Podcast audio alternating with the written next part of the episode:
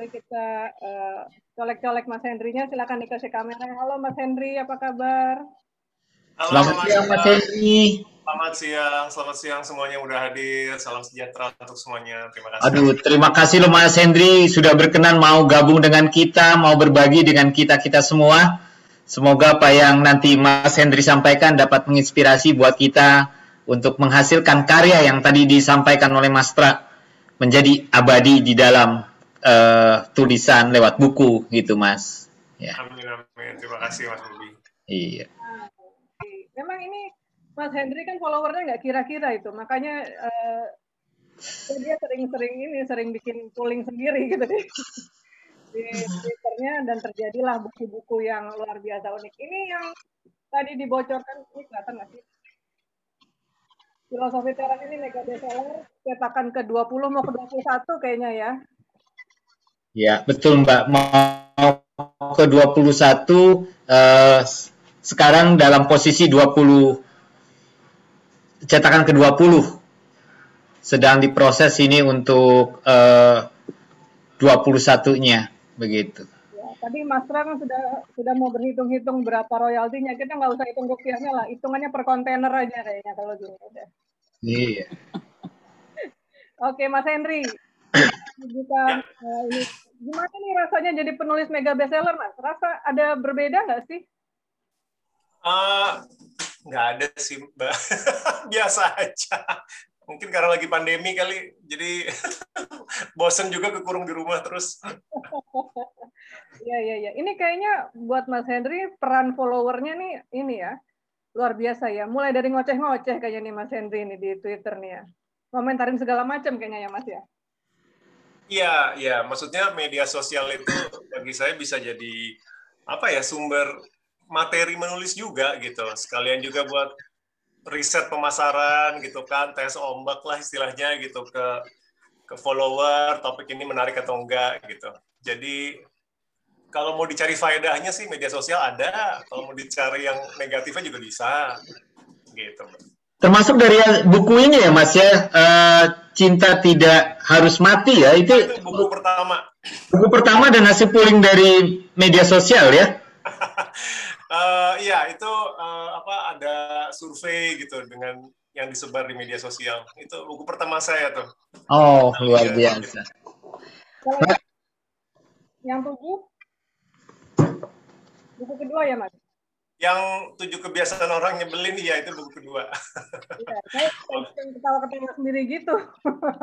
Ternyata maksudnya apa yang tadinya kita bicarakan dalam tanda kutip remeh gitu ya, di, uh, receh gitu di Twitter ternyata bisa jadi bahannya Mas Henry menulis, jadi buku lagi ceritanya nih. Iya mbak, betul. Nah, Mas Henry, sebelum kita kasih ke teman-teman penanya tamu, ya, uh, kita mau, ya saya mau nanya dulu nih Mas Henry. Tadi di dalam video yang menayangkan Mas Henry, disebutkan Mas Henry itu menulis pertama kali adalah ketika sudah bekerja, artinya udah jadi orang kantoran. Ini bagaimana sih latar belakangnya kok bisa sampai seperti itu atau idenya gitu, prosesnya? Oke, ini saya harus perjelas dulu karena menulis di sini artinya uh, menulis yang diterbitkan ya. Jadi yeah. menulis yang menulis yang menjadi buku itu pertama kali 2012. Jadi saya sudah saya sudah bekerja. Tapi sebenarnya latihan menulis itu saya bisa bilang sejak 2000 sejak 2005 tapi bukan uh, menjadi bentuk buku gitu. Tapi saya menulis blog. Oh jadi waktu 2005 itu waduh nggak tahu nih teman-teman jangan-jangan ada yang belum lahir lagi uh, 2005 2005 itu masih eranya blog jadi saya ingat waktu itu masih ada yang multiply namanya hmm. ada layanan namanya multiply dan waktu itu 2005 saya mulai aja gitu uh, menulis tanpa ada apa ya tanpa ada tujuan apa-apa gitu. Tidak ada keinginan buat diterbitkan, saya cuma menuangkan aja gitu. Ya udah ada kepikiran topik, uh, saya tulis aja gitu. Uh, dan waktu itu belum ada media sosial 2005, 16 tahun yang lalu itu belum ah, uh, Friendster udah ada. Hmm. Cuma ada Friendster tapi ya ya, ya gitu aja. Uh, nah itu jadi saya rutin gitu. dan apa yang saya tulis itu hanya pengamatan sehari-hari peristiwa apa yang menarik di berita gitu yang menarik di masyarakat saya tulis gitu nah itu saya tulis gitu ya rutin masih banyak tuh saya uh, zaman dulu itu uh, ngeblok gitu nah nah ini dia yang menarik tanpa disangka-sangka itu tulisan-tulisan di blog saya menarik penerbit Kompas justru penerbit hmm. pertama penerbit pertama yang memperhatikan tulisan-tulisan saya itu adalah Kompas gitu. Jadi waktu mulai media sosial mulai marak 2009 2010 itu Twitter, Facebook udah mulai apa yang saya tulis di blog mulai saya bagikan linknya di media sosial gitu. Nah, penerbit Kompas eh, apa tertarik dan awalnya itu yang ditawarkan oleh eh, PBK itu adalah menerbitkan blog saya gitu. Nah, jadi ini ya ini lucu ya. Eh, kadang-kadang kita nggak nyangka gitu jalannya hidup. Jadi dari dulu tuh saya pengen menjadi penulis. Itu tuh udah lama sebenarnya. Selalu bermimpi, ah saya suatu saat pengen jadi penulis. Tapi nggak pernah sempat gitu. Eh, kuliah, kerja itu nggak pernah sempat. Jadi ya apa ya ya syukur gitu ya. Eh, yang pertama kali itu malah penerbitnya nyamperin saya gitu. Ini boleh kami terbitkan nggak? Wah ya saya dengan senang hati dong gitu. Wah ya ya oke okay lah gitu uh, silakan aja gitu. Nah itu jadilah buku yang pertama yang yang yang Mas Bobi pegang itu keluar 2012. Mm-hmm. Jadi kalau apa ya mungkin buat teman-teman yang uh, adik-adik yang mau menulis gitu ya mungkin yang bisa saya share dari pengalaman saya itu adalah uh, kadang-kadang kita melihat penulis itu tuh cuma melihat buku pertama atau buku buku dia yang populer gitu kan tapi sebenarnya proses menuju sampai buku itu bisa jadi puluhan tahun gitu. Sebenarnya udah udah terjadi gitu. Jadi menulis itu tuh butuh latihan gitu ya. Butuh berulang-ulang latihan tanpa takut salah atau malu atau mikirin pembaca gitu. Uh, dan nanti siapa tahu uh, apa ya uh, kansnya tiba gitu. Opportunity-nya tiba untuk kemudian diterbitkan. Itu mas Bobi. Oh jadi ke Leo pertama kali malah di blog ya mas ya dan ya. kemudian penerbit yang nyamperin ya.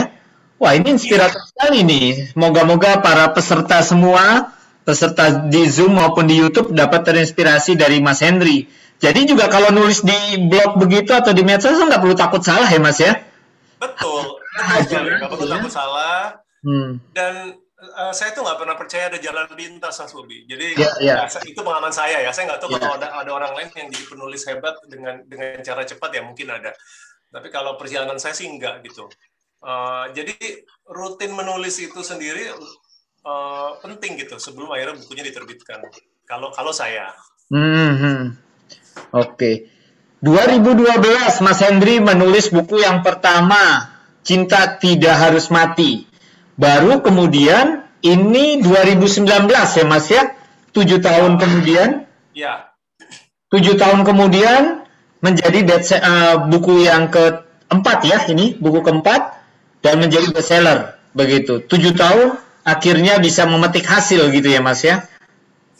Ah ya ya luar biasa luar biasa. Tujuh tahun. Baik. Uh, saya pertanyaan saya itu dulu mbak. Nanti takut yang lain gak kebagian mbak Amanda mungkin mbak Amanda juga mau tanya atau penanya tamu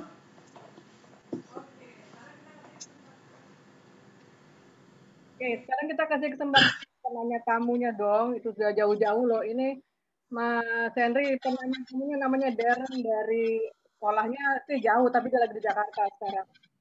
Darren dan mana satu lagi? Cahla. Nah, oke. Okay. Darren, kita kasih kesempatan untuk wanita dulu ya. Maaf ya, kita saya agak uh, bias gender ini. Oke, okay, Cahla. Halo, mana Cahla? Halo. Nah, Cahla adalah siswi kelas 12 ya? Betul, kelas 12. Jakarta. Oke. Okay.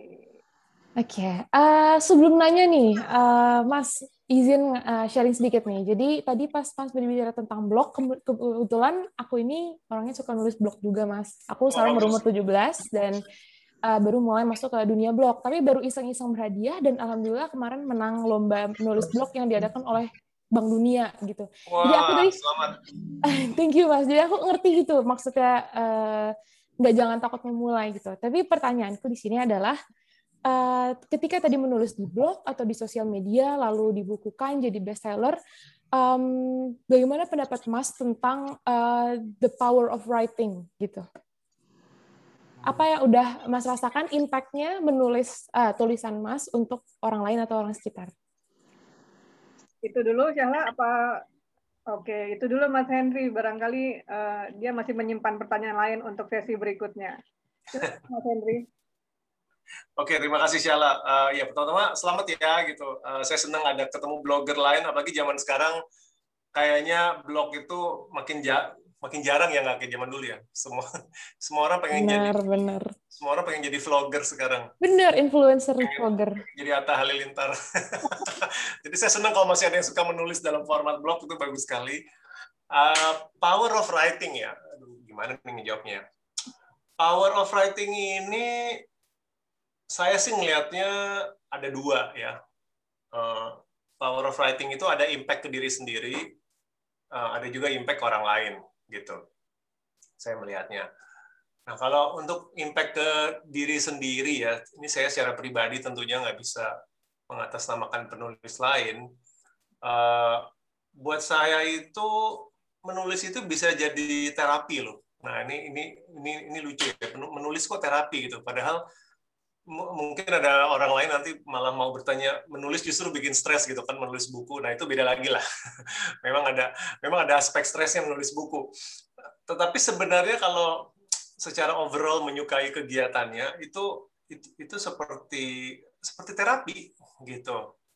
Uh, karena kita ada kesempatan ya untuk apa ya berdialog dengan diri sendiri menggali uh, diri sendiri gitu ya saya punya opini apa sih yang ingin saya sampaikan ke dunia gitu. Jadi dia sifatnya berekspresi gitu. Uh, saya nggak tahu apa mungkin ada hubungannya karena karakter saya introvert gitu.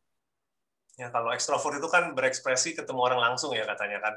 Sementara introvert itu cenderung ya ya gitu gitu nggak nggak uh, nggak terlalu menyukai ketemu orang langsung sering-sering gitu dan menyukai ekspresi dalam bentuk tulisan. Jadi mungkin itu satu gitu ya. Eh, power of writing itu adalah kesempatan saya berbicara kepada dunia gitu. Dengan cara yang dengan cara yang saya sukai. Kemudian impact power of writing buat saya sendiri sebagai penulis dan ini mungkin karena non fiksi ya. Uh, karena saya selama ini menulis non fiksi itu belajar. Gitu.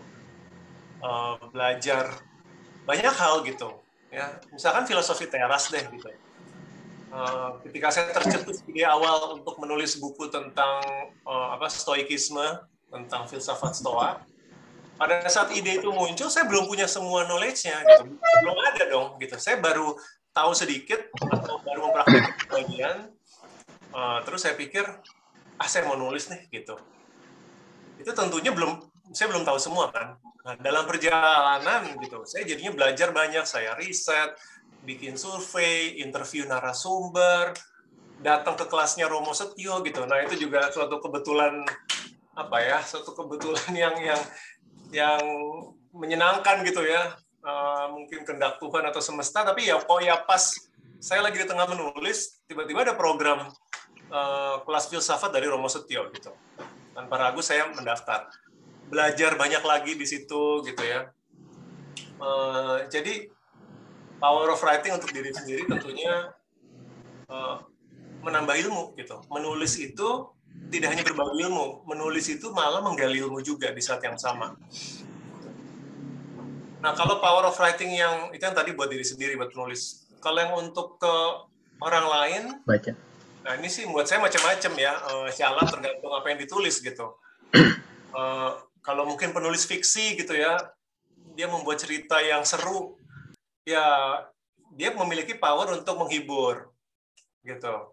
Uh, mungkin buku fiksi yang terakhir saya sangat menikmati itu triloginya The Girl with the Dragon Tattoo.